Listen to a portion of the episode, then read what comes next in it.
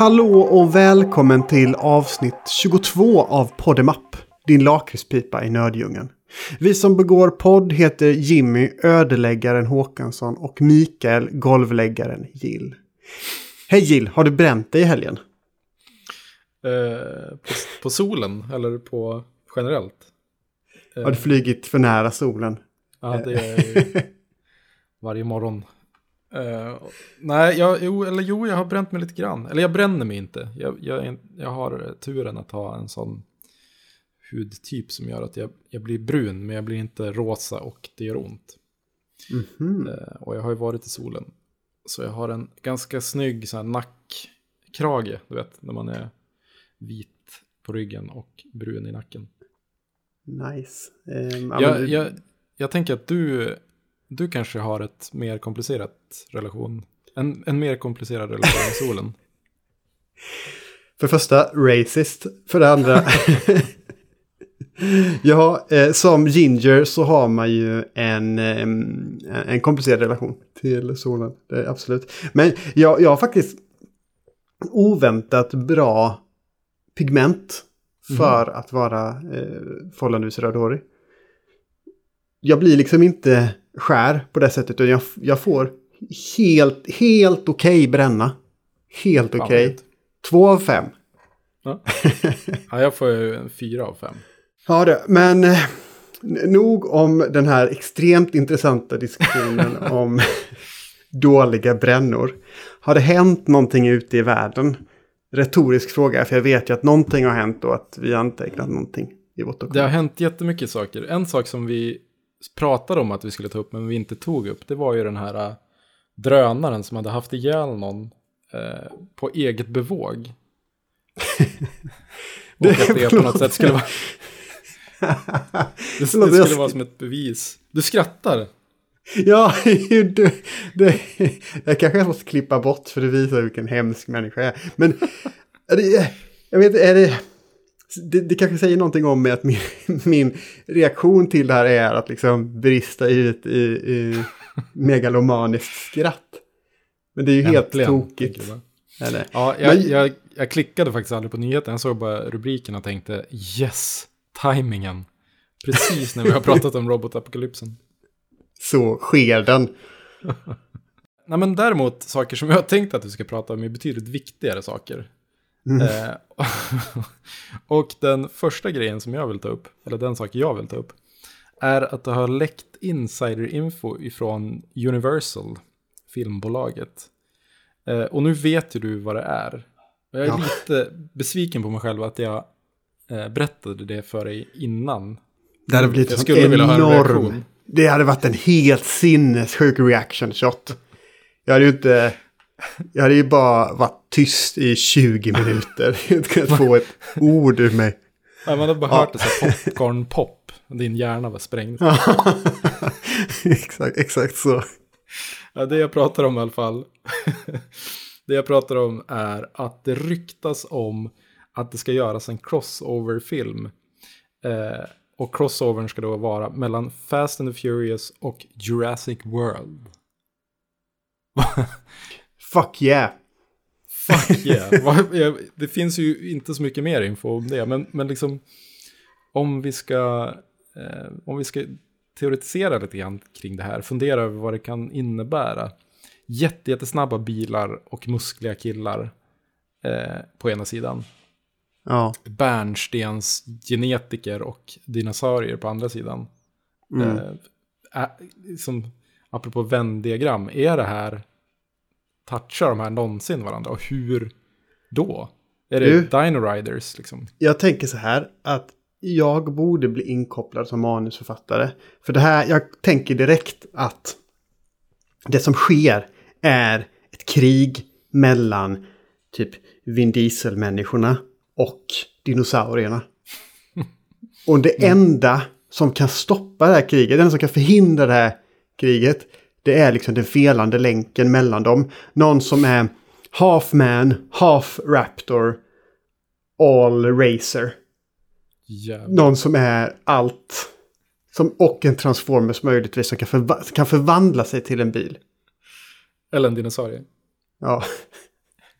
Alltså det, för det, finns ju en konfliktlinje här, det, det, det, måste man ju säga. För att de flesta av de här bilarna som körs i Fast and Furious-filmerna, de går ju på fossil, eh, fossilt bränsle. Du, det är ju, det är ju dinosaurier. Jag måste stanna dig. Du, du kan inte vara så här smart när man pratar om det. ja, men dinosaurierna är tillbaka. De ska hämnas sina, sina utdöda släktingar. Holy crap. Wow, dude. Wow, dude. Shit. Marty, we have to go back. det här är ju, det här är, det här är för bra för att vara sant. Det här är det, det, här är det smartaste jag har hört. Och samtidigt det dummaste jag har hört. Det ena behöver inte utesluta det andra. Nej. Men du, eh, berätta om någonting annat dumt du har hört. Ja, exakt. Det känns, det känns lite trist att följa upp den här fantastiska nyheten. Som, ja, nyhet och nyhet, det är väl enligt eh, citationstecken insideruppgifter. Det är ingenting bekräftat än så länge. Så det här kan ju vara någon som bara skämtar med oss. Jag hoppas inte det, för det här är ju, det hade ju definitivt blivit mm. den bästa filmen någonsin. Mm. Eh, men jag har en, eh, en relaterad nyhet. Men innan, innan jag berättar hur den är relaterad så vill jag inleda med något annat. John Cena, den här uh, gamle wrestlaren som nu har blivit någon form av actionskådis. Är mm. han det idag eller vad är han egentligen idag? Ja, det, det är ju ett... Eh, skådis är ju ett begrepp som rymmer många olika sorters personer. Det var det diplomatiskt. Diplomatiskt. Men eh, jo, saken är den. Den här skådisen, råkade förolämpa Kina, landet Kina. Och behövde be om ursäkt. Och han gjorde det så här, och jag citerar. Och jag citerar eh, och, och, jag läser upp det på engelska. Men han sa det på mandarin. Och, och det ska vi gå in på sen. Och det han sa var... Eh, Now I have to say one thing which is very, very, very important. I love and respect China and Chinese people. I'm very sorry for my mistakes. Sorry, sorry. I'm really sorry. You have to understand that I love and respect China and Chinese people. Nu vet du ju vad han har gjort, men om du inte hade vetat vad han har gjort, vad hade du trott att han hade gjort? Alltså det är ju eh, alltså, läckt kärnvapenkoder. Eller, eller liksom våldfört på presidenten. Jag, jag, vet inte, någonting fruktansvärt illa. I'm very, very, very sorry that I leaked your nuclear weapon codes on Reddit. Nästan. Han hade i en tv-intervju med en taiwanesisk reporter så hade han sagt att Taiwan, eller Taiwan, är det första landet som får se F9, alltså Fast and the, the Fast and the Furious 9. Mm. Så brottet var då att han kallade Taiwan för ett land. Ja, det var slut där. Jag tänkte slut. att det skulle komma något mer liksom. Och dessutom, nej men precis. Eh, man vill ha den här yes and. Vad, vad nej. Nej men eh, på samma sätt som jag har en komplicerad relation till solen har ju Kina en komplicerad relation till Taiwan. Eh, och det värsta man kan göra är ju att kalla det för ett land då. Var, han skulle ha sagt eh, Eh, Taiwan är den första lydstaten som får se. Ja, eller typ sagt något typ att det är en pastarätt eller någonting. Vad som helst förutom ett land antagligen. Jag vet inte. It's my favorite eh, pålägg. Jag vet inte. Ja, ja. Det, det andra sjuka är ju att John Cena pratar mandarin. Det, det, hade man inte, det hade inte jag kunnat gissa. Gör han det liksom? Eller, eller var det så här en intränad eh, ett stycke som han har lärt sig eftersom han är en skådis då, Som någon annan har skrivit åt honom. Jag såg den när han, han läste upp den här eh, sorry-grejen. Och, och, det, lät mm. liksom, mm. det lät för bra för att vara liksom fonetisk skriftgrej. Säger jag som inte kan ett ord, mandarin. Men det liksom, man fick känslan av att det var så. Eh, och sen så googlade jag givetvis och tog reda på att han, han kan mandarin. Det är ju helt knäppt. Faktiskt. Det Eller det, det är jag som är fördomsfull. Ja, men någon slags kampsportsbakgrund som gör att han har varit Han har levt som Shaolin-munk i 15 år innan han blev wrestling eh. Rimlig förklaring. Men du, det om det. Vi har lite ämnen också som vi ska diskutera. Mm. Och eh, jag tänkte faktiskt snacka om time loops. Alltså, vad ska man säga? Tidsloopar. Men vad hade du tänkt snacka om? Jag tänkte prata om horror games, alltså skräckspel.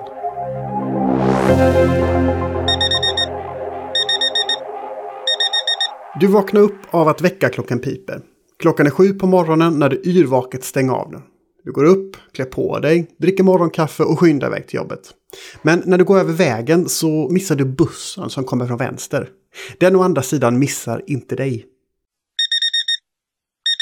Du vaknar upp av att väckarklockan piper. Klockan är sju på morgonen när du yrvaket stänger av den. Tidsloopen alltså. Det där berättargreppet där en karaktär upplever samma sak om och om igen. Det är i ropet igen. Tropen har ju nästan blivit en egen genre. Och i år så kammade faktiskt en tidsloopfilm. Two Distant Strangers hem Oscar för bästa kortfilm. Och därtill så är både Boss Level och The Map of Tiny Perfect Things två aktuella exempel på eh, ja, filmer där tidsloopen sätts i rullning. Jill, time loops. Är det här ett bra berättargrepp? Eller är det ett dåligt?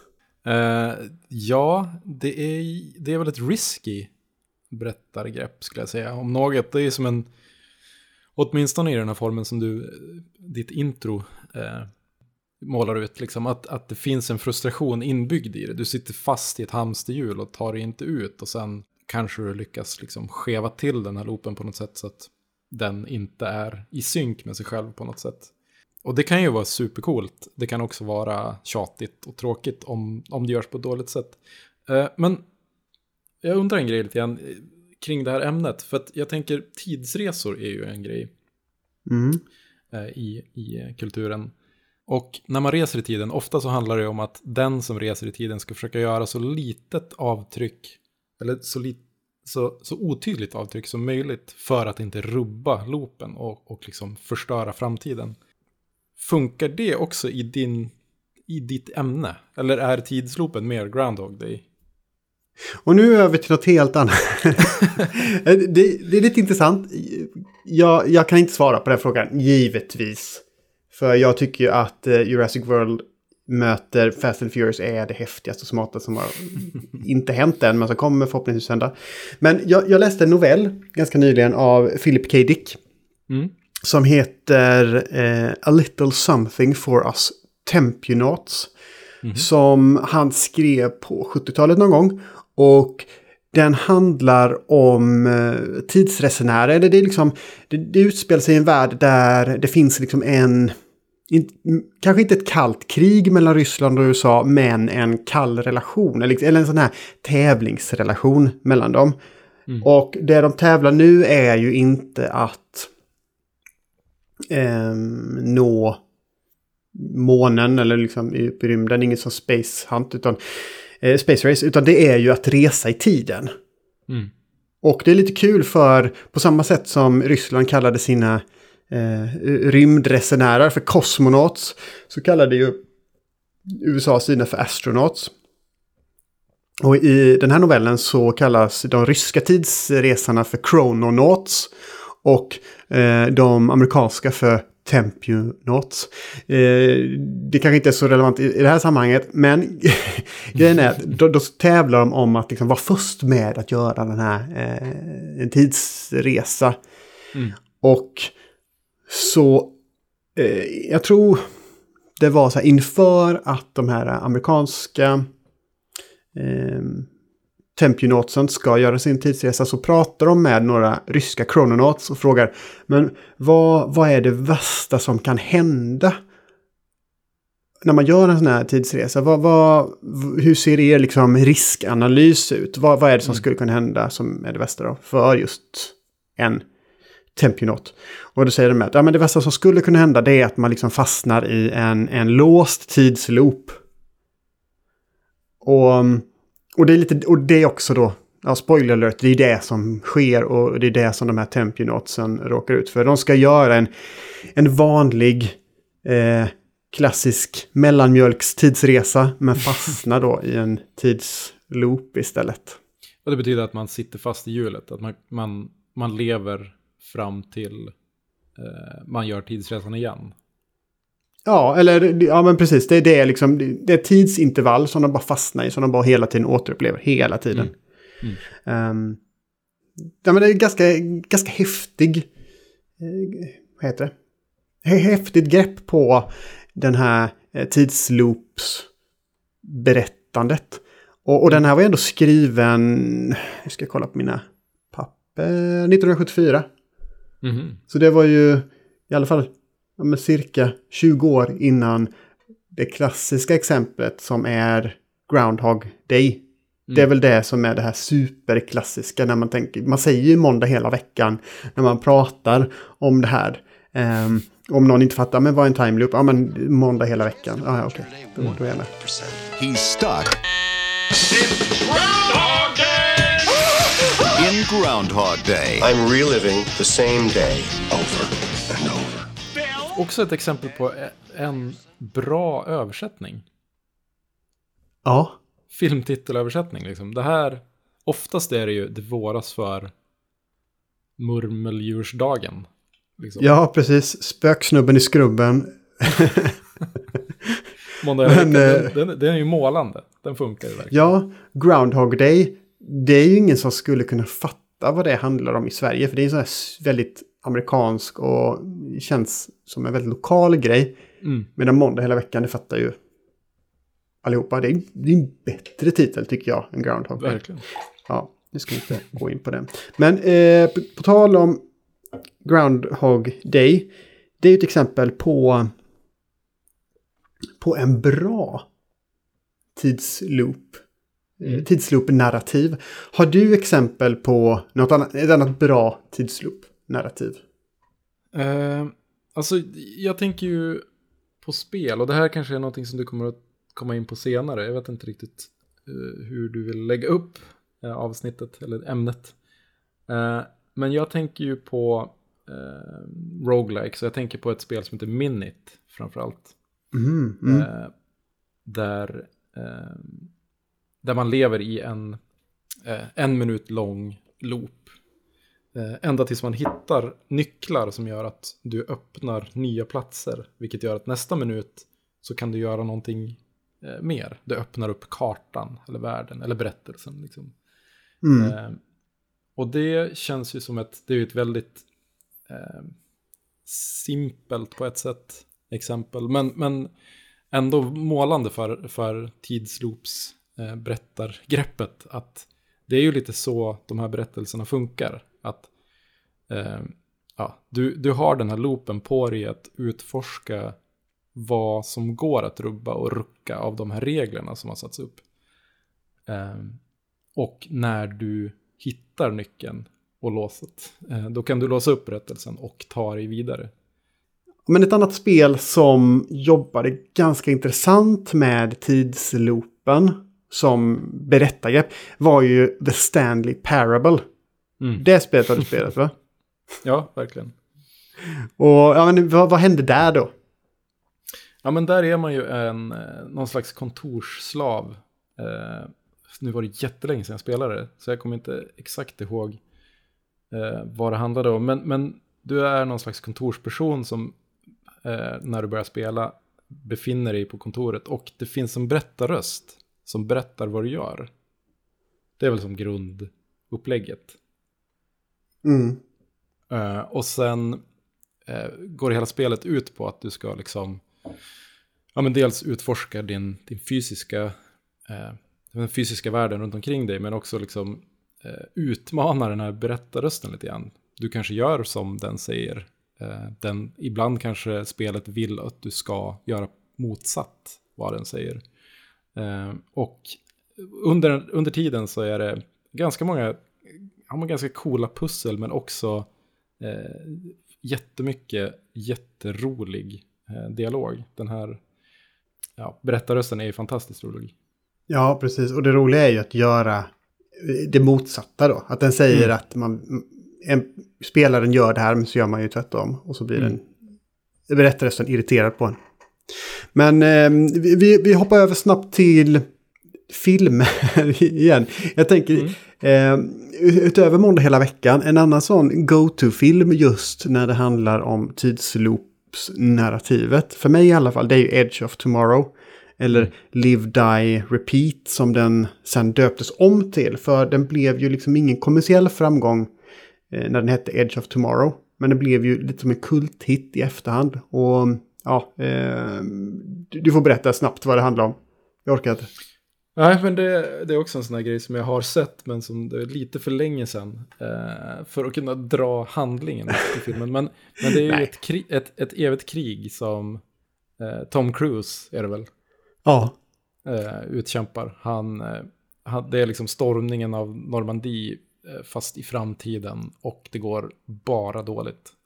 Han sprängs liksom efter tio sekunder. Och sen kämpar han lite mer och så sprängs han efter elva sekunder istället. Exakt, det, det, får ju lite av en sån här spelkänsla. Att mm. man ska bara lära sig hur banan är uppbyggd och vilka fiender som kommer var. Eh, för att man ska kunna använda sig utav den här perfekt koreograferade eh, för, nästan eh, klärvoajanta Eh, dansen genom tillvaron. Och mm. det, det, är också en grej som återkommer i, i den här typen av berättelser, i synnerhet i, i filmer. Där eh, protagonisten har upplevt den här dagen så många mm. gånger. Så att hen, oftast han, gör, eh, går igenom den och gör liksom så, som, ja men, gör allting, hundraprocentar allting liksom. Mm gör allting rätt. Ja, det är ju en mys, ett, alltså ett mysigt sätt att ta sig an den här förbannelsen som det skulle vara att uppleva måndag hela veckan. Att bara någon tappar ett glas med vatten, men du är där och fångar det och mm. verkar som en superhjälte, men egentligen har du försökt 40 gånger innan du lyckades. Liksom. Ja, men precis. Jag såg faktiskt en, en överraskande bra film på, som, som inleds med just den här superkoreograferade dansen. Eh, The Map of Tiny Perfect Things. Och det som händer är att man kommer in i berättelsen, det är en ungdom som vaknar upp. Eh, han går ner och eh, ska käka frukost. Han plockar upp eh, kaffekopp precis innan den trillar från, precis när den ramlar från, eh, vad heter det? Eh, bordet. Och sen så gör han massa sådana här grejer som man bara shit vilken jävla reflex han har. Sen så mm. bara märker jag att ja men shit han förutspår ju allting. Och sen så mm. inser man att okej, okay, han har genomlevt den här dagen väldigt många gånger. Så det är väldigt intressant, eh, den här in medias res-grejen, att man bara kastar in eh, betraktaren mitt i berättelsen. Mm. Och i den här typen av berättelser så brukar man inte göra det, utan det brukar ofta vara att en person som stöter på den här time-loopen helt plötsligt och blir förvånad. Och bara oj, mm. vad är det som händer? Men det här, det här har jag ju varit med om innan. Just den här introt var ett supersnyggt sätt att visa, okej, okay, vi befinner oss i en, den här typen av film. Mm. Och vi behöver inte ha den där scenen där protagonisten blir förvånad över att allting sker igen. Nej. Så istället så berättar de en annan historia liksom. Mm. Man behöver inte visa väckarklockan fyra gånger. Nej, nej men precis. Uh, så det var ett otroligt uh, elegant sätt att ta sig an den här berättelsen. Mm, verkligen. Uh, jag tycker nu är det, alltså kanske det den filmen som fick mig att undra eh, om ämnet eh, i, i början här. Eh, Looper, kommer du ihåg den? Just det. Mm. En science fiction-film där eh, jag tror att det är liksom brottslingar eller en, någon slags maffia i framtiden som har kommit på ett svinbra sätt att göra sig av med folk som de inte vill ska leva. Eh, mm. Och det är att de skickar tillbaka dem i tiden. Jag minns inte exakt eh, hur många år eller liksom vilka tids, vilket tidsspann det är. Men de skickar tillbaka folk och sen eh, finns det folk i dåtiden som skjuter ihjäl de här personerna och gör sig av med dem. Och i utbyte mot det så får de en massa pengar. Just det, så de är bara där på rätt plats vid rätt tillfälle när den personen plötsligt spanas dit va? Eller hur? Det var länge sedan jag såg Precis, den. exakt. Och så skjuter de dem och, och, gräver ner dem eller någonting.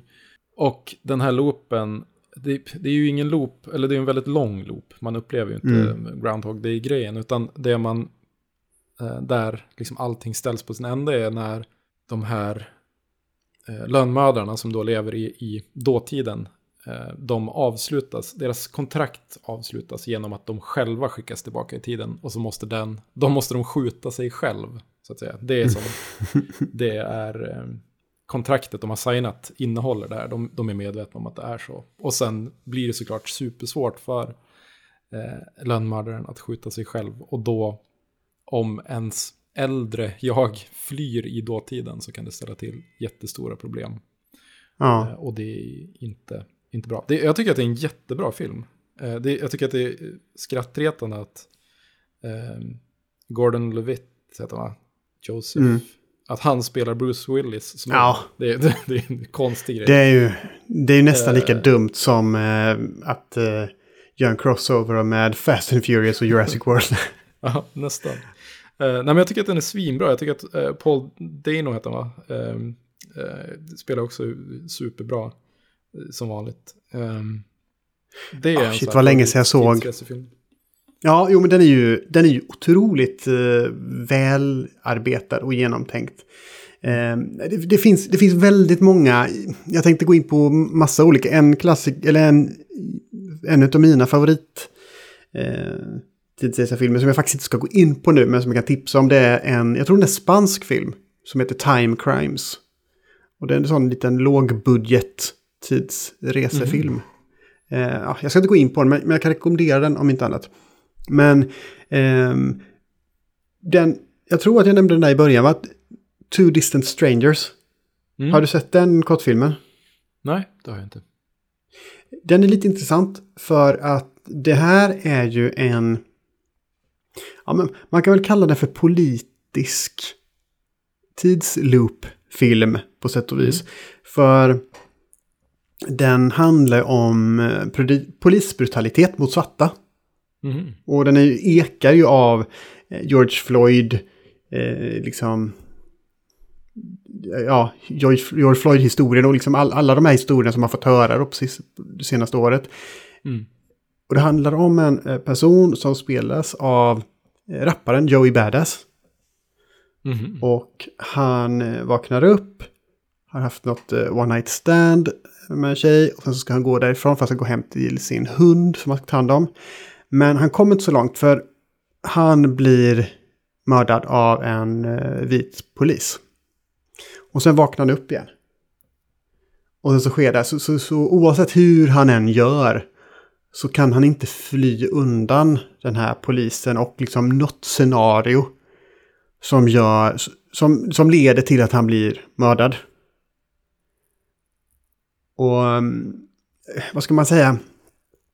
Hur man har jobbat med tidsloopar i den här filmen är kanske inte riktigt lika intressant som vad de representerar i det här fallet. Och det är ju liksom, ja men typ vanmakten.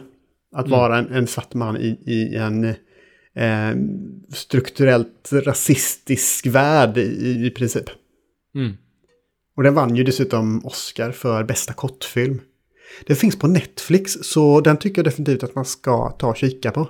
Ja, det måste jag verkligen. Jag har helt missat den. A hundred times? So far, yeah. What now? You just let them keep killing you forever? I don't know.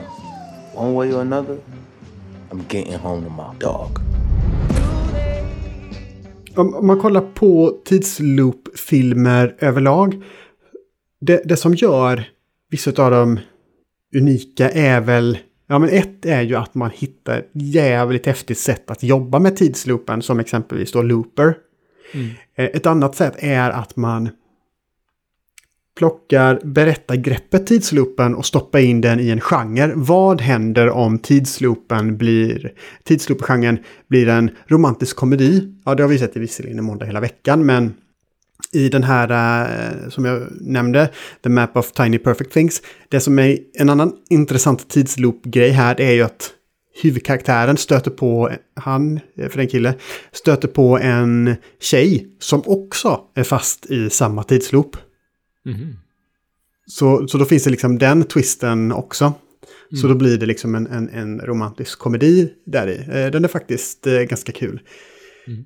Ehm, men en, en annan serie som jag kommer att tänka på är ju Happy Death Day-serien. Jag vet inte riktigt om jag rekommenderar filmerna, för att, ja, sådär är de väl kanske. Men det är ju en ett take på den här tidsloopen och i en skräckfilm.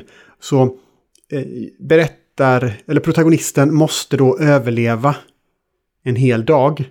Hon är då jagad av en, en person som dödar henne. Så de blandar liksom slasher-genren in i, i det här greppet. Mm. Det, det, det kan jag tycka är lite intressant även om det finns grejer i den som jag inte tycker är så himla bra. Mm. Eh, och sen så är det ju en ganska klassisk grej som man återanvänder i olika tv-serier. Russian Doll, den här Netflix-serien som du kanske har sett. Där handlar ju hela, hela den berättelsen är ju en stor tidsloop. Men det finns ju väldigt många tv-serier som använt tidsloop-greppet för enstaka avsnitt. Och ja men givetvis då Star Trek, Buffy, Arkiv X, Supernatural, Doctor Who. Den typen av serier. Det är väl mer... Lä- Lät jag så här nedvärderande när jag sa så här, den typen av serier? Eh, Nej, inte alls. Men, men, men det känns som så här, man måste ju checka av den boxen, timeloop-boxen. Om man gör en sån veckans äventyr tv-serie, Ja. då, då måste det finnas med någon gång. Ja, men lite så här, det är men lite som att ja, men det är klart vi ska ha ett musikalavsnitt. Det är klart vi ska ha ett time loop-avsnitt. Mm. Det är bara att, eh, det är bara att göra, helt enkelt. Mm. Men va, ha, har du någon, någon annan liksom klassiker eller någon sån annorlunda take eh, eller exempel på, på det här berättelsen? Jag, jag vill egentligen lyfta två spel till. eh, för att jag är, väldigt endimensionell. Men, men det ena är ett spel som har kommit ut som är... Det är Super Mario. Bros 1. Det är bara för att du Exakt. inte klarar av Man första banan. Det är inget time loop-spel. Eh, Outer Wilds, ett spel som kom ut eh, 2019. Där man är någon slags astronaut som är fast i en, en time loop som är 20 någonting minuter. Eh, precis när en, en sol eh, exploderar, det blir en supernova. Mm. Eh, och så, så finns det liksom ett äventyr, lite grann som det jag pratade om tidigare med eh, Minute. Eh. Eh, supercoolt spel. Eh, och sen eh, ett kommande spel som jag ser otroligt mycket fram emot utan att veta jättemycket om det. Eh, det är ett spel som heter 12 minutes. Som handlar om en, man, man spelar som en man. Eh, jag vet inte om hela spelet utspelar sig i top-down eller om det bara är i trailern som, Mm. som det ser Jag har ut. sett trailern. Ja, eh, man spelar en man som hans fru kommer hem och berättar att hon är gravid och sen en liten stund senare så kommer det in en polis som säger eh, som anklagar frun för att ha mördat hans pappa eh, och sen slår polisen ner mannen och har ihjäl kvinnan tror jag.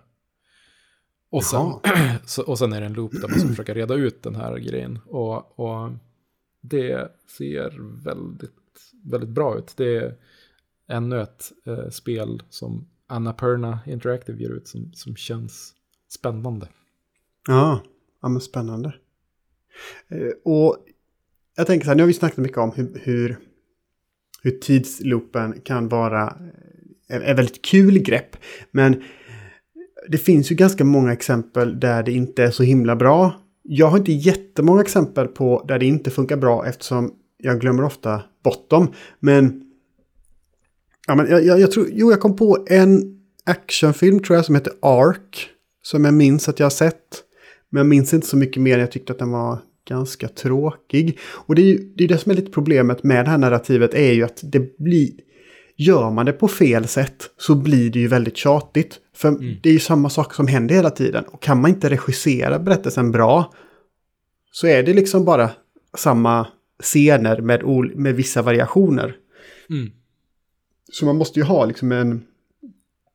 Ett, ja, men man måste ha liksom ett, ett sätt att jobba runt det. Jag tänker på ett eh, superhyllat spel. Eh, Majoras Mask. Det är väl kanske en av de här första spelen som kanske använder som en timeloop. För där går ju jorden under i samband med någon sån kataklysmisk, säger man så? Händelse. Månen kolliderar väl med jorden, eller Hyrule eller något liknande. Det är ju ett Zelda-spel. Eh, men så det är väl typ en tidslopp, tidsintervall på typ tre dagar eller något. Jag kommer inte ihåg. Men det som är... Det var ju väldigt kreativt och häftigt när det kom. Men idag så märker man ju av att det är ju väldigt frustrerande för att man måste ju göra om samma saker så otroligt många gånger. Mm. Och det är ju ett exempel på där in, liksom tidsloop-grejen bara blir en syssla. Det blir bara en déjà vu-upplevelse som man inte mm, ja, är så... Tyckte är så himla kul. Nej, det där är ju intressant. Alltså, jag tänkte, innan, så, innan du tog upp det exemplet så tänkte jag faktiskt på att det känns som att spelmediet är ju bättre lämpat för det här än ett rent liksom, linjärt medie som, som film eller böcker kan vara. Eh, men det är klart att liksom, om den här tjatigheten, eh, när det är du själv som måste genomföra de här sakerna och du inte kan klippa på samma sätt, eh, så kan det också bli en oändlig källa till frustration såklart, om man inte ser upprepningen som ett sätt att träna sig och bli bättre. Mm. Och just eh, kopplingen mellan spel och tidsloop. Det är ju faktiskt inte bara vi som gjort den. För om man kollar på många av de här eh, serierna och filmerna så finns det faktiskt en koppling. Eh, där, där man liksom leker med idén typ att ja, men det är som ett, det är som ett tv-spel i princip. Eh, Ed- Edge of Tomorrow har ju estetiken och liksom den här känslan av att man, man spelar en bana och dör, spelar en bana och dör. Eh, Tv-serien Russian Doll handlar ju om en spelutvecklare. Och det är ju inte av en slump. Jag tänker även på det här Black, den här interaktiva Black Mirror-filmen Bandersnatch. Just Det är ju också lite av en sån timeloop-grej. Och det handlar ju också om en spelutvecklare. Mm. Eh, och eh, ja, för 51 gången så nämner den här Tiny, eh, The Map of Tiny Perfect Things. Där jämför han, nej jag tror att han ska förklara hur en tid, tidsloop fungerar och då jämför han det med ett tv-spel. Eh, sen så finns det jättemånga andra sådana här exempel. Där, men som jag inte kom på nu och som jag inte har skrivit ner. Mm. Men, men det, det, det är ganska återkommande. Det är inte, vi är inte de enda som har, som har gjort det. Nej. Ehm, jag tänkte, jag tänkte att vi ska försöka packa ihop det här ämnet alldeles strax. Men jag lyssnade på en podcast om en person som har skrivit en bok som heter Time Loops, Precognition, Ret- Retro Causation and the Unconscious. Eh, det här är en typ som heter Eric Wargo och han har en teori om att time loops faktiskt existerar. Och innan jag... jag ska inte bury the lead här, för innan jag går vidare så kan jag ju säga att han snackar om parapsykologi, alltså pseudovetenskap, eller hittepå i princip. Men han har ändå skrivit en bok om det här och han är övertygad om att det här faktiskt är riktigt. Och jag höll på att stänga av den här podden när han ganska tidigt började snacka om eh, hans UFO-sightings och utomkroppsliga upplevelser. För då kände jag, ah, ja, det, här, det här var inte det jag letade efter. Jag ville ju ha liksom någon som verkligen förklarade hur det teoretiskt sett skulle kunna funka. Men skitsamma, jag lyssnade ändå och eh, tänkte ändå liksom presentera hans eh, teori av att eh, om time loops och att vi faktiskt lever i någon form av eh, mild time loop på sätt och vis. Ehm, och det här är en teori som han kopplar till Sigmund Freuds teorier om vårt undermedvetande. Och han liksom spinner vidare på det. Eh, och han menar att vi alla är precogs eller har en precognition. Har du eh, läst eller sett filmen Minority Report? Mm. Där finns det ju några sådana här um, eh, klärvoyanter, telepater, eller precogs som de kallas, som sover i princip i, i en pool och ser, förutspår brott innan de sker. Och det, det bygger ju på en Phil- Philip K. Dick-roman eller novell, jag kommer inte ihåg. Men och Time Loop-boken bygger i princip på samma slags idé. Men det de menar är att vi har ett begravd, begravt medvetande, det vill säga vårt undermedvetande. Och där är egentligen vårt framtida medvetande. Flummigt. Men det, det, det, vårt begravda medvetande är liksom s- minnen från framtiden som påverkar oss i förtid. Som styr oss mot framtiden genom typ någon form av retrokausalitet. Alltså skeenden i framtiden påverkar skeenden i dåtiden. Eller eh, man skulle kunna också se det som eh, han, han nämner ofta typ att man har drömmar om någonting så går det i uppfyllelse. Och då handlar det om att man minns det liksom bakvänt. Att minnen från framtiden har letat sig tillbaka, begravt sig i ens eh, eh, undermedvetna i dåtiden. så istället för att sanddrömmar förutspår framtiden så är det framtidens minnen som planteras i dåtiden och retroaktivt förändrar framtiden. Eh, Wow. Ja, det, det, Deep Du- thoughts. det är vetenskap. Kommer du dra Nej. det kortet igen? Det är vetenskap. Det kommer jag fan inte göra. Det är faktiskt pseudo. Pseudovetenskap är ändå en form av vetenskap. Men för att jag Men- tänker också den här känslan av déjà vu som man kan få. Att man så här, "Det- vänta, det här har jag upplevt någon gång förut. Fast Ja, man inte alls har det. exakt. Det här har jag sett förut. Eh, det, Ja. ju, det gör ju bara att man, man, menar, man, upptäcker det efter att någonting har hänt. Och man blir helt paralyserad för man tänker, vad fan hände just? Det här har jag upplevt förut. Ja. Så det är helt Och de flesta, ja, men, ja, och de flesta tänker så här, okej, ja, ja, det var bara en DV-upplevelse. Och andra, Eric Wargo, skriver 500 sidor om detta och publicerar det. men du, vet du vad? Jag tänkte ställa en sån här fråga. Hur är det man brukar kunna ta sig ur tidsloopen? I, ja, men framförallt i, den här, i filmerna. Har du tänkt på det?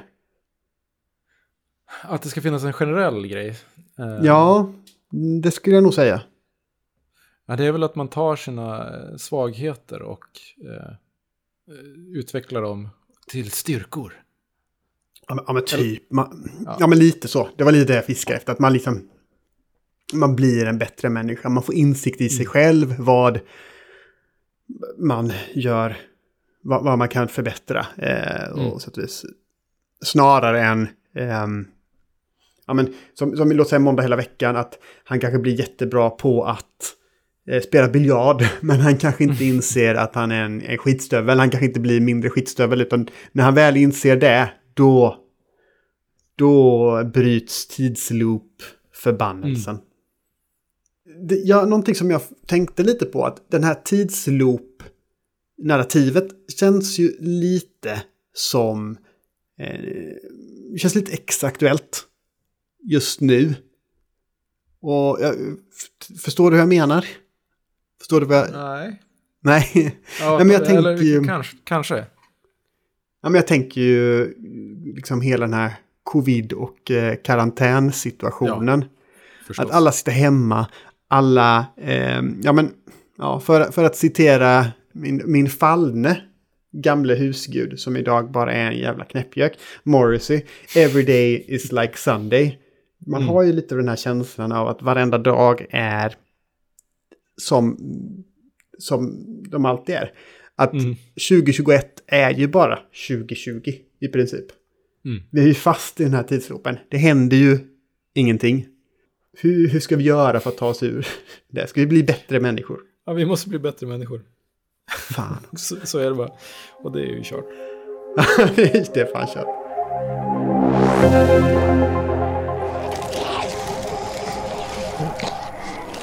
Resident Evil Village, eller RE8 som det kanske borde heta, har just kommit ut. Och vi vill ju passa på att fira den här 25-åringen, alltså Resident Evil-serien, med att snacka om genren som vi älskar att hata, nämligen skräckspel. Jimmy, vad, vad känner du egentligen för skräckspel? Jag vill minnas att du... In, jag, jag, jag vill minnas att du har bytt fråga. För innan tror jag att du tänkte fråga mig varför jag är så jävla feg. Och, Jag och strök, det, det den, kan, jag strök den ur manuset. Det kändes konfrontativt. men du, det hade ju faktiskt... Där, där hade jag nog kunnat ge ett mer fullödigt svar. Eh, För jag är, jag är ganska feg. Är jag. Eh, Just när det gäller sådana här skräckspel och sånt. Jag tycker det är jobbigt att, att spela skräckspel. Jag vill gärna ha någonting, liksom, jag vill, gärna, jag vill gärna skölja ner det, rensa eh, liksom paletten på något sätt efter jag spelat skräckspel. Mm. Så jag har spelat jättemycket skräckspel. Men alltså, jag, jag tycker ju ändå, jag tycker ändå om skräckspel. Vill jag säga. Lite sådär, gör jag? Jo, men det gör jag. jag. Alltså Resident Evil är ju någonting som jag har väldigt varma minnen om. Nu har jag vare sig spelat åttan eller sjuan eller sexan. det senaste jag spelade var nog femman, eh, för att vara ärlig. Just det. Mm. Så, Ja, det har ju hänt en del med den serien. Ja, verkligen. genom åren. Nej, men eh, det är ju intressant det här med skräck och spel. För att jag, jag kan tycka att det är kittlande att spela skräckspel. Men det är väldigt sällan jag eh, slutför ett skräckspel. Det blir liksom för jobbigt att sitta i 10, 15, 20 timmar och vara rädd. Antingen är man rädd hela tiden och så är det vidrigt bara. Eller så slutar man vara rädd. Alltså man lär sig de här, det här eh, tempot vet. och de här... Man vet vad som... Att, att, man, man kan förutspå att bakom det hörnet finns det en, ett monster och bakom det hörnet finns Exakt. det ett monster. Eh, Men det är också den här grejen som, som med film, det är klart att man kan ju förstå eh, tempot i en film, en skräckfilm också, och förstå att snart kommer jag bli rädd och sen så hoppar upp någonting ur en låda och så blir man rädd. Eh, men, men grejen med spel som gör att spel både är det perfekta skräckmediet men också att det typ inte går att njuta av det är ju att det är inte interaktivt. Du, Ja. du, du kan liksom inte eh, lägga handen för ögonen och så eh, tio minuter senare så är det inte läskigt längre. Nu måste du vara den som driver berättelsen framåt. Ja, men Eh, precis. Och det är ju ett problem och en styrka. Ja. jo, verkligen. Hundra, hundra procent. Det, är så, det kan ju vara riktigt jävla jobbigt att, att spela vissa skräckspel. Mm. Jag minns hur, hur, hur, hur verkligen, vad ska man säga, jag hade nerverna utanpå kroppen när jag spelade de här äh, gamla superikoniska skräckspelen som Resident Evil, Silent Hill, de här tidiga som nu är sådana urtypen av, av Mm. skräckspel. Ja, verkligen. Det var ju... Det är som att det finns... Det är som skräckperioder eh, perioder på något sätt. Genom, genom spelhistorien så har det kommit vågor av skräckspel. Och ofta känns det som att det har varit knutet till liksom, tekniska landvin landvinningar på något sätt. Jag tänker framförallt då på som CD-ROM-eran och den här full motion video eh, det. genren som, som skapades då. Att när, man, när man började pressa spel på CD-skivor så insåg man, oh shit, 700 megabyte, eller vad det nu var på de här tidiga CD-skivorna. Eh, det är ju hur mycket som helst. Förstå hur mycket liksom, superkomprimerad video vi kan trycka in på den skivan. Eh, och, och så, vi kan, så men man, borde vi? Borde vi? Verkligen. Eh, det, och det är nästan att man skulle vilja ha ett eget ämne bara om full motion video-spel. För det är så jävla kul och, och märklig så här, avart eller sub, subgenre av spel. Eh, men under den tiden så var det ju massa sådana här typ eh, ja, men peka och klicka-äventyr ungefär. Lite myst fast med skådisar och med skräcktema som liksom Seventh Guest och det här Eh, Phantasmagoria var väl också ett sånt. Just det. Ehm. Mm. Spelade du något av dem? Nej, det gjorde jag inte. För jag spelade inte tv, äh, datorspel på den tiden. Utan då var det bara tv-spel som jag spelade. Eh, Men jag har ju hört talas om dem. Och jag är, mina jämnåriga vänner har ju liksom spelat det. Um, och så minns jag även, var det typ så Sega CD som hade det här, eh, vad hette det? Night... Vad hette det? Det som blev så här superkontroversiellt för att det var en sån här pyjamasparty. Och så var det jätte... Så var det någon, någon form av märkliga vampyrer som jagade lättklädda tjejer. Och det var ju bara Mhm. FMV. Ja, jag kommer inte ihåg vad det hette. Skitsamma. Eh, Night Trap. Night? Trap, just det. Just det. Mm. Ja. ja, men det var ju som en, så här, en, en ny vår för, eh, kanske inte ens B, kanske inte ens C, kanske D-skådisar. Liksom, att man, man, det, fick, det finns ett nytt medium här. Du vet det här Super, Super Mario, fast eh, nu kan du skådespela. Eh, och det var ju verkligen så här att klicka, klicka dig runt, försöka lösa gåtor eh, och belöningen är eh, korta, pyttesmå filmsekvenser där riktigt dåliga skådisar liksom uppträder och agerar. Alpha Team is flying around the forest zone situated in northwest Raccoon City, where we're searching for the helicopter of our compatriots Bravo Team, who disappeared during the middle of our mission. Ganska roligt så här, eh, historiskt dokument ändå för, för den tiden. Men om vi ska prata om Resident Evil då igen så, så var ju det på något sätt, det markerar ju starten på någonting eh, ännu nyare. Eh, 96 kom det ju första eh, Resident Evil-spelet som Capcom släppte. Och där känns det som att det fångade hela den här Playstation-eran och, och det som Sony gjorde som liksom återuppväckte spelandet igen. Och, och gjorde det bredare och tuffare och, och relevantare kanske. Det känns som att Resident Evil var väldigt viktigt där på samma sätt som kanske Wipeout var, fast liksom i, en, i, ett, i ett annat spår. Ja, jo men det, det var det ju. Jag minns ju att eh, vi har ju pratat en del om speltidningar Mm. här om åren. Eh, för, för något avsnitt sen. Och jag minns ju när man läste eh, Resident Evil-texter Mm. och recensioner i Superplay. Och jag minns att ja, man pratade om inspirationen från George Romero. Man bara, ah, Mm. låter intressant. Vem fan är George Romero? man var där så här 12 år gammal eller något liknande. Där jag var, ja, deep shit man. och hade ingen relation till liksom zombiekultur överhuvudtaget. Nej. Och, och, och givetvis, Res- Resident Evil har ju mycket att, eh, vad ska man säga, har, har ju lånat en hel del från George Rom- Romero. Liksom allting som har med zombier att göra har ju lånat från George Romero. Men jag skulle ju inte liksom, jag skulle inte göra ett rakt streck från eh, Night of the Living Dead till Resident Evil direkt. Nej.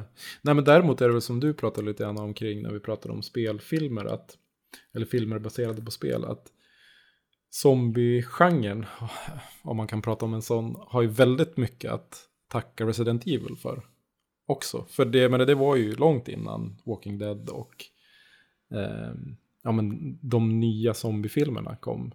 Och det är inte alls otroligt att tänka sig att det faktiskt finns en effekt, en Resident Evil-effekt på något sätt.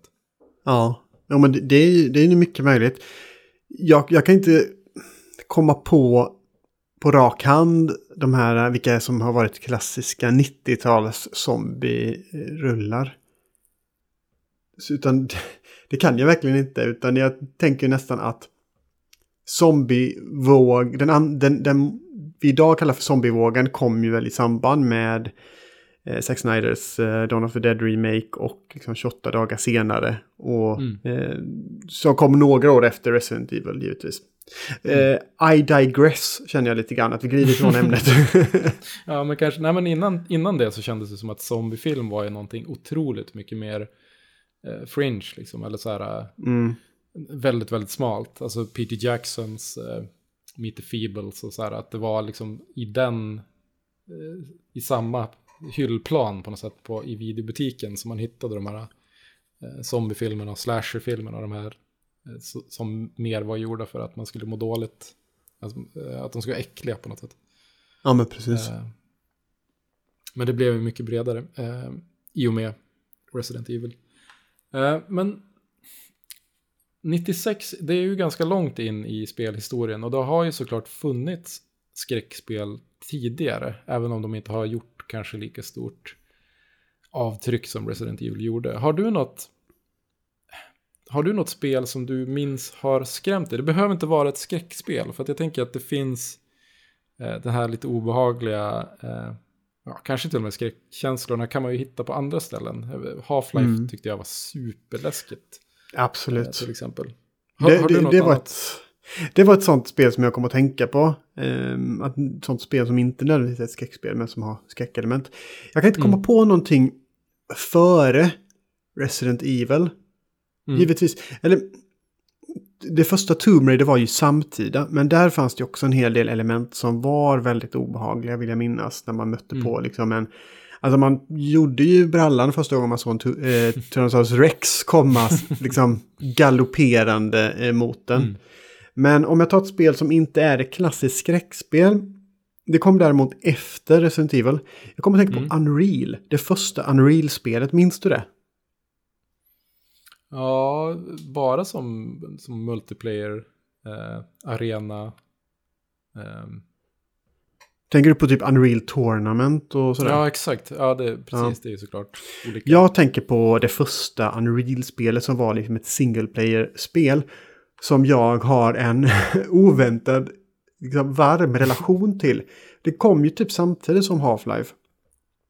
Och eh, det försvann väl lite i skuggan av Half-Life. Mm. Det enda som utmärkte Unreal egentligen eh, särskilt var ju att det var snyggare än Half-Life. Det hade ju en mycket mer avancerad grafikmotor. Mm. Men jag, jag gillade det spelet väldigt mycket vill jag minnas. Jag tyckte att det var en väldigt häftig värld och så vidare. Men det fanns en scen i början. Man är på liksom någon form av fängelserymdskepp som kraschlandar på typ en främmande planet.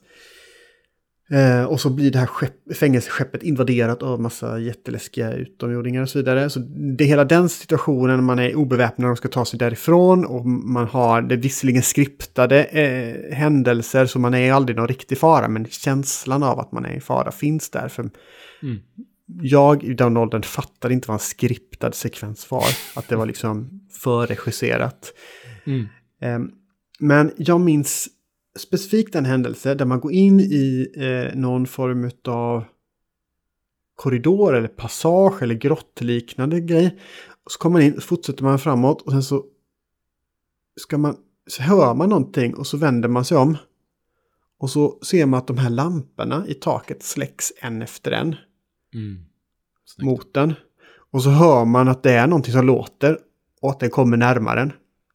Det var det sjukaste och läskigaste jag hade varit med om. Och det är någonting som har traumatiserat mig till denna dag. Det var ett starkt skräckögonblick. Ja. ja, men det är ju någonting med den här skräcken, att det går, trots att Unreal liksom var ett, eh, ja för den tiden var det ju snyggt såklart, men, men det är ju väldigt långt ifrån en, eh, en verklig, en, en, någonting som en skräckfilm kan visa. Eller så här. Jag, jag minns att ett, ett av mina tidigaste så här, sk- eh, skräckupplevelserna i, i spel var när jag spelade Stugan. Jag vet inte om du har spelat det, det här textbaserade eh, spelet från slutet på 70-talet tror jag att det, det är gjort. Det, eh, man kommer till en stuga i skogen och sen ska man liksom...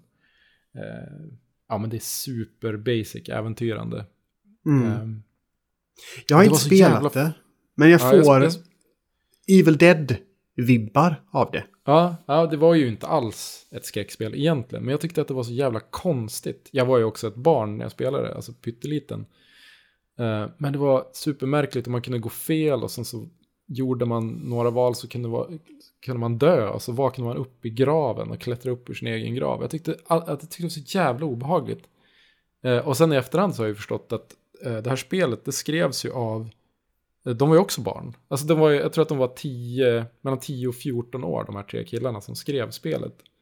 Mm. Eh, och det var ju inte, det var ju förmodligen inte alls läskigt, det var bara jävligt märkligt liksom. Ja, men Kanske det- inte dåligt, men...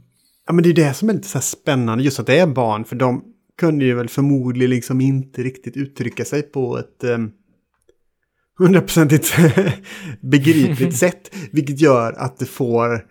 Nu, nu, nu läser jag in massa grejer här utan att ha spelat spelet eller sett hur det funkar eller någonting. Men att, att det blir, får ett surrealistiskt lager. Det är liksom en, en värld skildrad genom ett filter som får allting att liksom förvrängas lite grann.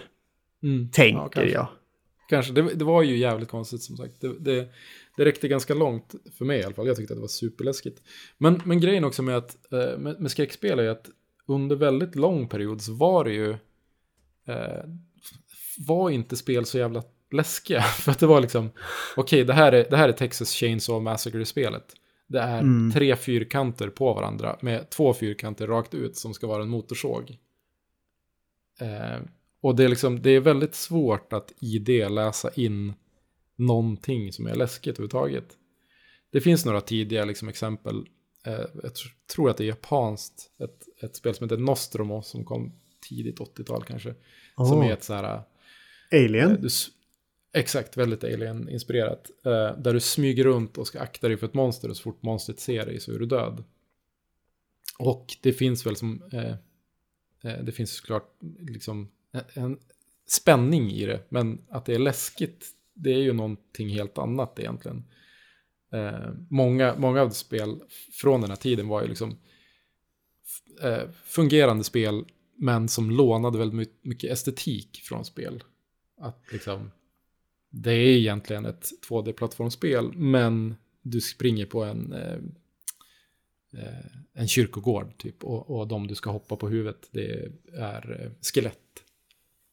Men Riktigt vad, läskiga spel fanns ju som inte riktigt så men vad, behövde, vad behövde mediet lära sig? Eller vad behövde hända med mediet för att det skulle bli läskigt? Då? För, att det skulle, för att genren skulle funka? Ja, alltså det jag tror, det som, det som var styrkan med stugan kanske, det var ju att det var, det målade ju inte med pixlar, utan det målade ju med text. Det var ett textspel, det fanns några bilder som inte såg ut som någonting egentligen.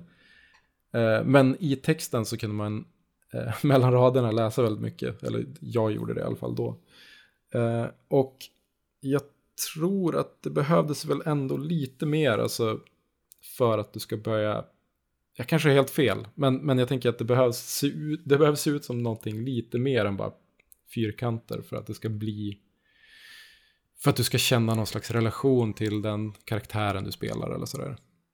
Det, det som jag tänk, tänker att eh, Resident Evil gjorde och eh, Silent Hill gjorde var ju att de visserligen så um, var det mycket så här tekniska landvinningar som gjorde att eh, man kunde måla upp den här fantastiska världen. Mm. Men det var också en hel del tekniska begränsningar som gjorde att i i Resident Evils fall så hade man låsta kameravinklar för man kunde inte göra de här, vad ska man säga, superdetaljerade bakgrunderna som man Mm. hade där. Utan det var ju förraderade bilder så allting var ju liksom Mm. låsta kameravinklar. Vilket Mm. gjorde att kontrollen var ju helt värdelös. Men det var en ganska dålig kontroll i Mm. eh, det första Resident Evil-spelet. Mm. Och, men också den här lilla detaljen att man kunde höra zombierna Mm. liksom släpa sina fötter längs marken. Man kunde höra hur de jämrade utan Mm. att se dem. Och det var ju någonting som gjorde spelet otroligt obehagligt. Mm. Samma sätt som i Silent Hill. Där det, det fungerar på ett annat sätt rent grafiskt. Att där var det ju helt och hållet 3D-renderat. Så att man var ju i en eh, 3D-värld utan förrenderade bakgrunder. Men på grund utav att eh, det var Playstation 1 man spelade på så kunde man inte se så långt. Man kunde ju bara teckna upp världen kanske 10 meter eller någonting framför den här karaktären. Så det var ju någon sån här super supertät dimma, världens tätaste dimma. Ja, men det var så tur och dimma. Mm. Google it kids om ni inte känner till det. och det bidrog ju någonting. I, i, i till exempel spelet Turok där man hade den, den dimman. Det bidrog ju inte till någonting. För det spelet skulle ju inte vara skrämmande på det sättet. Medan Silent Hill skulle ju vara skrämmande. Och där, här hörde man någonting i bakgrunden och liksom man kände liksom att man var i en, i en, i en värld som ville en illa på något sätt. Mm. Verkligen. Ja, men det är intressant det där med begränsningarna och, och kameravinklarna. Alltså, kameravinklarna kan man ju på något sätt eh, dra liksom släckband tillbaka till Alone in the Dark också. Att det, det finns någonting med det där att du, du anar att det finns någonting runt hörnet. Eller eh, liksom bakom kameran så att säga. Du hör kanske saker. Men, men du, du, för att se vad det är eller för att liksom besegra det så måste du kliva in i nästa scen på något sätt. You have to face your fears. Exakt. Eh, det, och, och just med Resident Evil och, och Silent Hill också till viss del känns det som att mycket av det här är ju egentligen efterhandskonstruktioner. Man pratar om att det är så jävla svårt att kontrollera det och så säger man ja men det är ju för att vi vill att ni ska känna er utsatta. Det ska ta lång tid att att ladda om ett gevär. Det kan man köpa. Det ska ta lång tid att svänga, vända sig 90 grader. Ja, jag vet inte. Men effekten var ju som du säger, man, man kände ju sig verkligen stressad när, Mm. när saker, eh, när, när skiten träffade fläkten. Liksom. Ja, men det, det blev lite av den här... Det blev, även om det var interaktivt så fick man den här skräckfilms reaktionen att nej, gå inte ner i källaren. Nej, håll ihop eh, som grupp. Mm. När man såg liksom att nej men herregud, vänd inte om så sinnessjukt långt. Bara, spr bara spring därifrån. Ja, men och, och en, en annan sak som jag tänkte på med, med Silent Hill-spelen också, det, det tycker jag att man kan på något sätt, kanske inte relatera till karaktären, men man kan förstå eh, smärtan och, och på något sätt de här känslorna som man går igenom.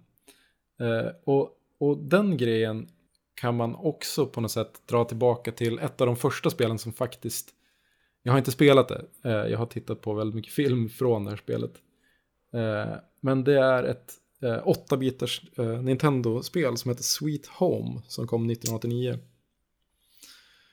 Eh, Okej. Eh, och det, Det, det, är inte, det, det är inte den här fredag den 13 spelet? Nej. Det är något helt nej, jag annat. tror, no, jag tror det. Jag tror inte att det finns eh, någon koppling där riktigt. Nej, men det här är ett, eh, ett spel som är ja, men lite som ett JRPG. Alltså du har en liten grupp äventyrare som du kan gå runt med. Du ser det är top-down och det, du är i ett, i ett hus som ska undersökas. Och i det här huset så finns det massa fällor och, och monster och, och sådär.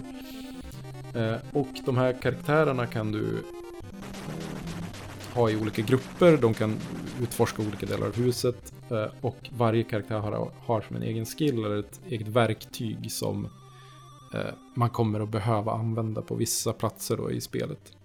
Grejen med det här spelet Eh, och det som gör att det kanske var lite före sin tid, det var att eh, du kan klara spelet även om du har ihjäl karaktärer. Det blir svårare, eh, men det går att klara. Det blir inte game over liksom. Vilket i sin tur gör att de här karaktärerna blir så himla mycket värda för dig. Visst, den här personen med nyckeln, du kanske kan klara det utan den, men det blir jävligt mycket svårare. Det, det finns ett värde i att försöka få dem att överleva. Eh, och eh, den, den personen som var ledande i, i det här teamet hette Tokeru Fujiwara. Eh, med förmodligen ett helt annat uttal. Eh, men det var i alla fall en japansk spelutvecklare som sen kom att jobba på Capcom och tillsammans med Shinji Mikami göra Resident Evil. Sweet Home var liksom på något sätt det första skräckspelet som han var inblandad i och kanske ett av de första riktigt läskiga spelen också. Eh, han hade tidigare gjort bland annat Ghosts and Goblins och Bi- Bionic Commando och så har han också jobbat på massa Mega Man-spel. Okej, ja, men vilken, det känns ju som en koppling i namnen också. Sweet Home, Resident Evil. Någon slags motsatsrelation på något sätt. Precis. Eh, nej men eh, jag tycker att det är, det är som en intressant sak att, att titta närmare på när man, när man pratar om skräckspelshistoria. För oftast så känns det som att eh, ja, men det egentliga första steget tas 96 när Resident Evil kom och sen eh, något år eller några år senare när, när Silent Hill började komma. Och sen har liksom de, de två spelen fått vara de som har satt ribban lite grann för vad ett skräckspel är. Eh, och, och vad ett skräckspel behöver vara kanske. För att bli framgångsrikt.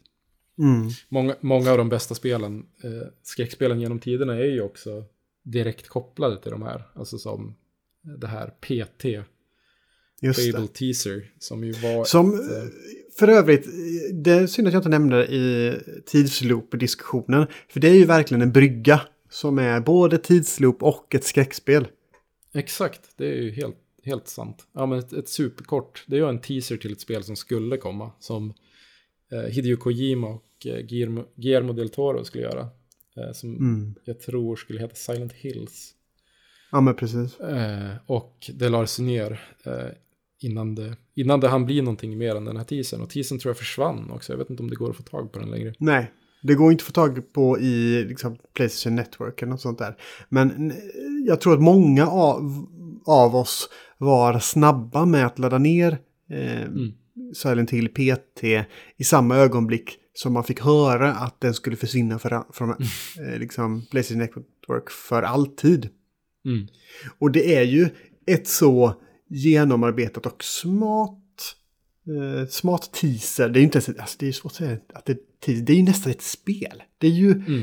det är ju som ett slags litet indiespel. Eh, skulle jag nästan säga. Mm. Eh, väldigt, väldigt bra och väldigt, väldigt obehagligt. Det är ett sånt spel som Otroligt. jag kände sådär att jag knappt vågade spela. Nej, men också ett spel som man känner att okej, jag kanske spelar det eh, väldigt, väldigt kort, men jag förstod det. Alltså, det var kanske inte så mycket mer. Det finns säkert fler lager och, och liksom eh, fler hemligheter, men jag, jag, jag är nöjd nu. Och, och liksom, att man, man, man får ändå ut någonting av spelet, även om det är kort. Även om man Ja. orkar med det en kort stund. Absolut. Eh, och det är ju såklart en, en svår sak att göra ett spel på, kanske som, som kan bli ett, ett fullvärdigt spel som kan bli stort på det sättet. Mm. Men det är intressant det du säger också med, med indie-grejen, för att eh, det som hände liksom lite längre in på 00-talet var ju att skräck och indie blev en sak som, som faktiskt fungerade. Lite på samma sätt som jag tänker att film, eh, filmbranschen också såg samma sak hända, typ med eh, Blair Witch eller eh, Paranormal Acti- Activity eller vad, vad de nu heter. Alltså super-indie-filmer som är jätteläskiga och som slår otroligt stort. Mm. Eh, jag tänker att det borde gå att göra en, en koppling mellan det och kanske det som eh, Helsingborg-studion Frictional Games har gjort med, med Amnesia-spelen. Liksom att det är Ja. ganska, in, inte på något sätt dåliga, liksom, men, men ganska eh, enkla upplevelser. Att det är liksom fysikpussel-äventyr paketerade i eh, skräck. Precis. Och eh, liksom otroligt effektfullt i det de gör.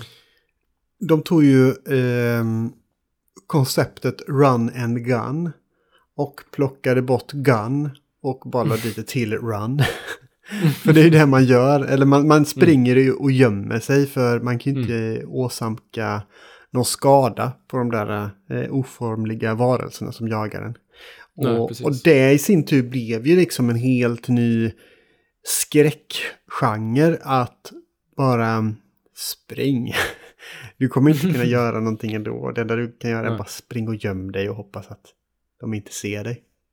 Exakt, ja, men och, att man måste liksom hålla koll på sin egen, sitt, sin egen eh, brist på galenskap. Liksom. Att du, du får inte utsätta dig för mycket skräck för då kommer din karaktär att eh, dö för att den blir för rädd. Liksom.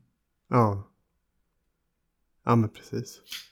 Ja, nej, men jag tycker, att, eh, jag tycker att det är intressant att de har lyckats karva till sig en nisch. Och, och liksom också vad det sen gjorde med eh, hur vi konsumerar spel på något sätt. För att många av, många av de allra största influencerna, influencerna eh, som till exempel Pewdiepie blev ju stora för att de spelade skräckspel och, och Mm. ofta spel som Amnesia eller sådär.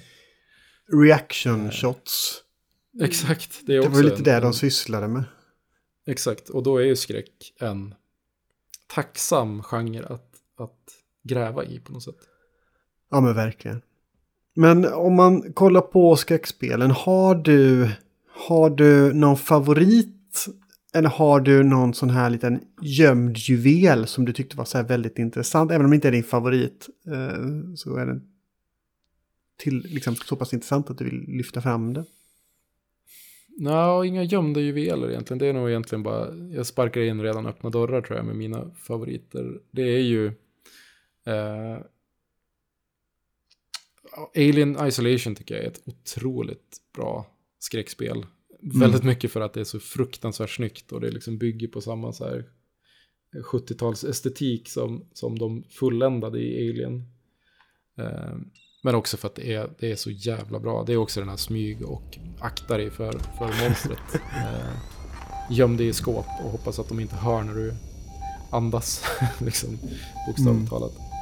Eh, det tycker jag är helt fantastiskt. Sen tycker jag lite mer liksom, action, actionskräck som Resident Evil 4 eller Dead Space tycker jag också är Oh ja. otroligt bra.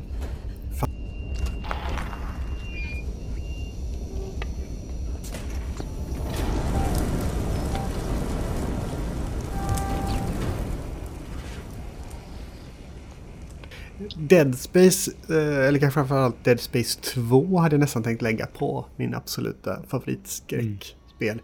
Men eh, jag insåg att eh, det inte skulle stämma i slutändan.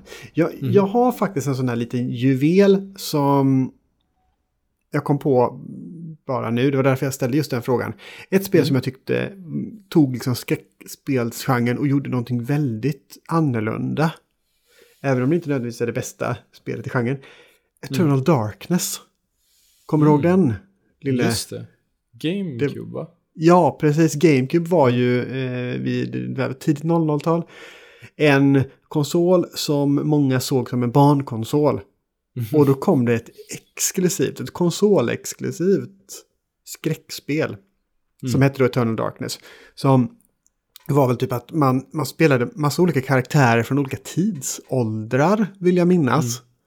Jag minns inte exakt den biten, men det jag minns och det jag tror att de flesta av oss minns är den här sanity-metern. Och, och du pratade om det om, om amnesia, att man liksom blir allt mer och mer hispig. Eh, Men i, i det här spelet så blev man ju bara galen efter ett tag. Det fanns ju någonting Lovecraftskt över hela den grejen att man bara, för det är ju en sån ty, tydlig Lovecraft-grej att eh, protagonisterna blir så galna att de bara, deras identitet försvinner liksom, eh, tynas, tynar bort. Eh, och i Eternal Darkness så är det verkligen så att man har som en sån här sanity med, vad heter det, mätare.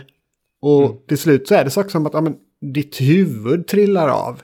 Men du, du kan fortfarande gå runt och röra dig. Men du är bara så knäpp så att du tror att du har tappat ditt huvud. och, och, och massa andra konstiga grejer. Eller att det blir svartvitt eller att det blir... Ja, jättemånga märkliga saker. Mm. Men eh, mitt, eh, mitt absoluta favoritspel är nog trots allt Alan Wake. Wow, it's gorgeous, Alan. Her own private island. Alice? Jag tycker att det är ett, ett mästerverk. Jag tycker att det är Remedys absolut bästa spel. Och det är ju ett spel som blandar lite um, det här, eh, någon form av Stephen King-känsla. Skulle jag säga. Eh, ganska mycket så just för att man är en. Det handlar om en författare som letar efter sina eh, för typ försvunna blad. i en mm, bok som man inte minns att han har skrivit. Och så är han i en sån här småstadsmiljö. Men det är också i en miljö som även andas väldigt mycket Twin Peaks. Så det är både skräck och lite surrealistiskt. Det är läskigt och det är ganska bra gameplay i det också. För de hade ju gjort Max Payne innan dess. Och de kunde ju liksom den typen av lite actionspel. Um, och så är den väldigt, väldigt bra och förvånansvärt genomarbetad och gripande handling, vill jag minnas. Jag minns inte den exakt, men minns att den ändå... Att, att jag liksom... Att det var liksom någonting som bara stannade kvar hos mig på ett sätt som de flesta skräckspel inte gör mer än att oh, det var läskigt. Ja, det är ett eh, fantastiskt spel. Jag älskar det också väldigt mycket. Jag tycker ju Control är Också otroligt bra, men, men Alan Wake har ett, en speciell plats i, i gamerhjärtat, verkligen. Ja, Alan Wake är ju en klassiker. Det börjar bli, det börjar bli några år gammalt faktiskt. Eh, men som sagt, Resident Evil Village släpps ju, eller släpptes ju nu. Eh, och det är 25 år sedan eh, det första Resident Evil-spelet släpptes. Eh, ganska imponerande. De har sålt 100 miljoner spel säkert och genererat en rad filmadaptioner. Och återuppfunnit sig själv ganska många gånger. Det gick ju från att vara det här ganska statiska, klumpiga survival horror till eh, lite mer action horror som det väl blev med Resident Evil 4. Eh, över axeln action liksom. Eh, till att med Resident Evil 7 bli ett första persons eh, nästan psykologisk skräck eh, blandat med det här klassiskt vansinniga eh, karaktärsdesignen och, och berättelserna som Resident Evil alltid har haft. Eh, Kan- Sjuan tycker... Förlåt. Ah, nej, kör du. Ja, men eh, sjuan var ju eh, i södern i en i Baker-familjens eh, skruvade residens. Så jävla äckligt och obehagligt spel. Och i, i Village i åttan så är det samma, samma par, Ethan Winters och eh, Mia som har fått ett barn. Eh, och allt eh, börjar lyckligt men väldigt, väldigt snabbt så blir det väldigt, väldigt tråkigt för alla inblandade. Ja. Och sen, sen åker de förstås till Transylvanien. Såklart. Why not? Why not? Ja, det, det är coolt ändå att de lyckas fortsätta göra sin grej och bredda vad deras grej faktiskt är. När det första Resident Evil släpptes, då försökte de ju etablera genren survival horror, överlevnadsskräck. Och det som de har bevisat på något sätt under de här 25 åren, det är att de har hittat svaret på hur man överlever. Evolution.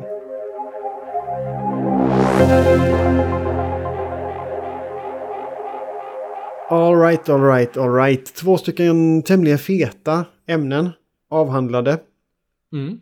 Och Det gjorde nu... vi bra. Ja, ändå. vi pratade på i alla fall.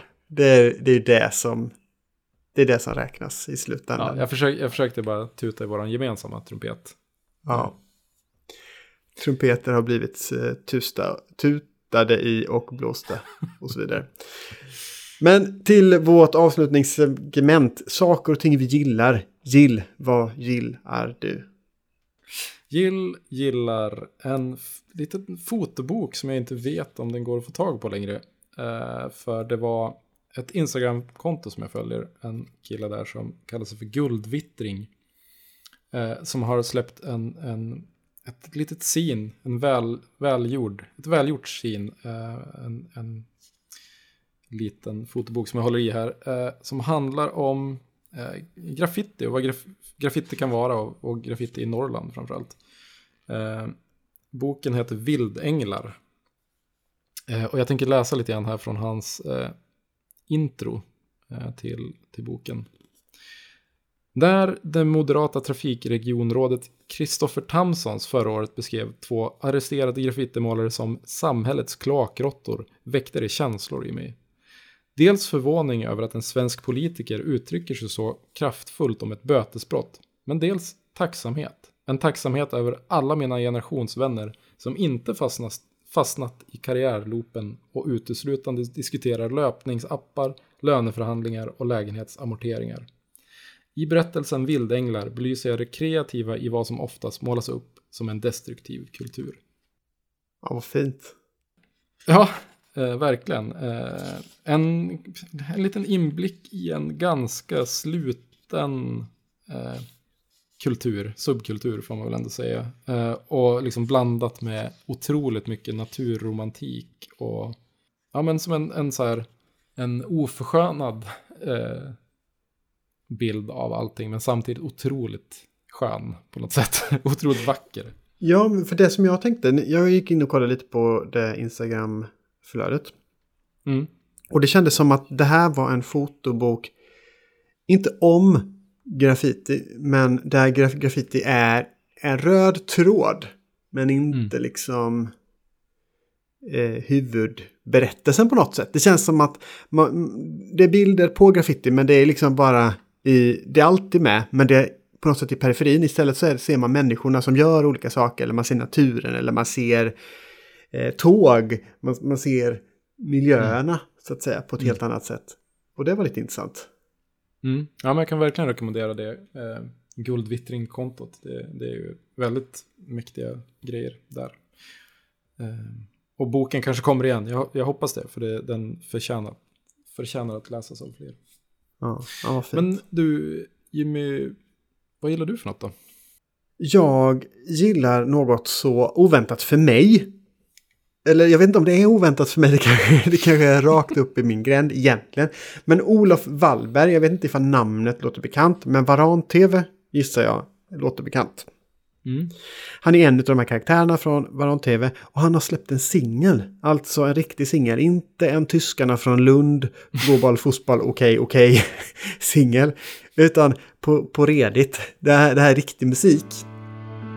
Staring face to face, I'll listen to you. Vi ska givetvis länka till själva YouTube-klippet, liksom när man får se musikvideon. Men det är, det är svårt att titta på den, för det är, det är liksom filmat på hans ansikte hela tiden samtidigt som typ mass, han, han är liksom klonad i bakgrunden eh, i en stor folkmassa. Men det är svårt att titta på det här och verkligen ta in musiken. Eller det tar ett tag innan man kommer in i det, för man bara tänker att han lurar, han lurar mig på något sätt. Det visar sig i slutet att han har lagt bajs i musiken. det, det ska jag inte ta ära för, utan det är faktiskt vår eh, Niklas Kärreskog som har gjort vår jättefina musik. Det är han som sa just den repliken. Så jag ska Så inte... jävla bra. Ja, Bra, men, verkligen. Men, men det känns lite så här att någonting är lurigt. Jag tänkte nästan att Ja. när jag såg det här klippet, jag, jag ser samtidigt att han bara säger på repeat, hallå bibblan, hur är läget? Att han säger det hela tiden i princip.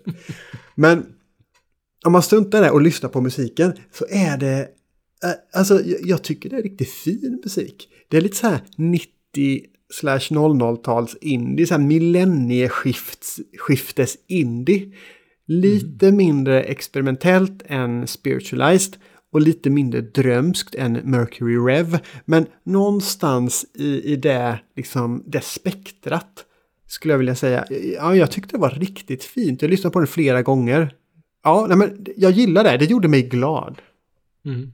Tills jag Ja, fick jag- reda på att jag hade att jag luktar avföring i, i öronen kanske. Jag vet inte. Alltså, så- Jag, eh, jag kommer aldrig förbi den här grejen med att tänka bara, är det här han?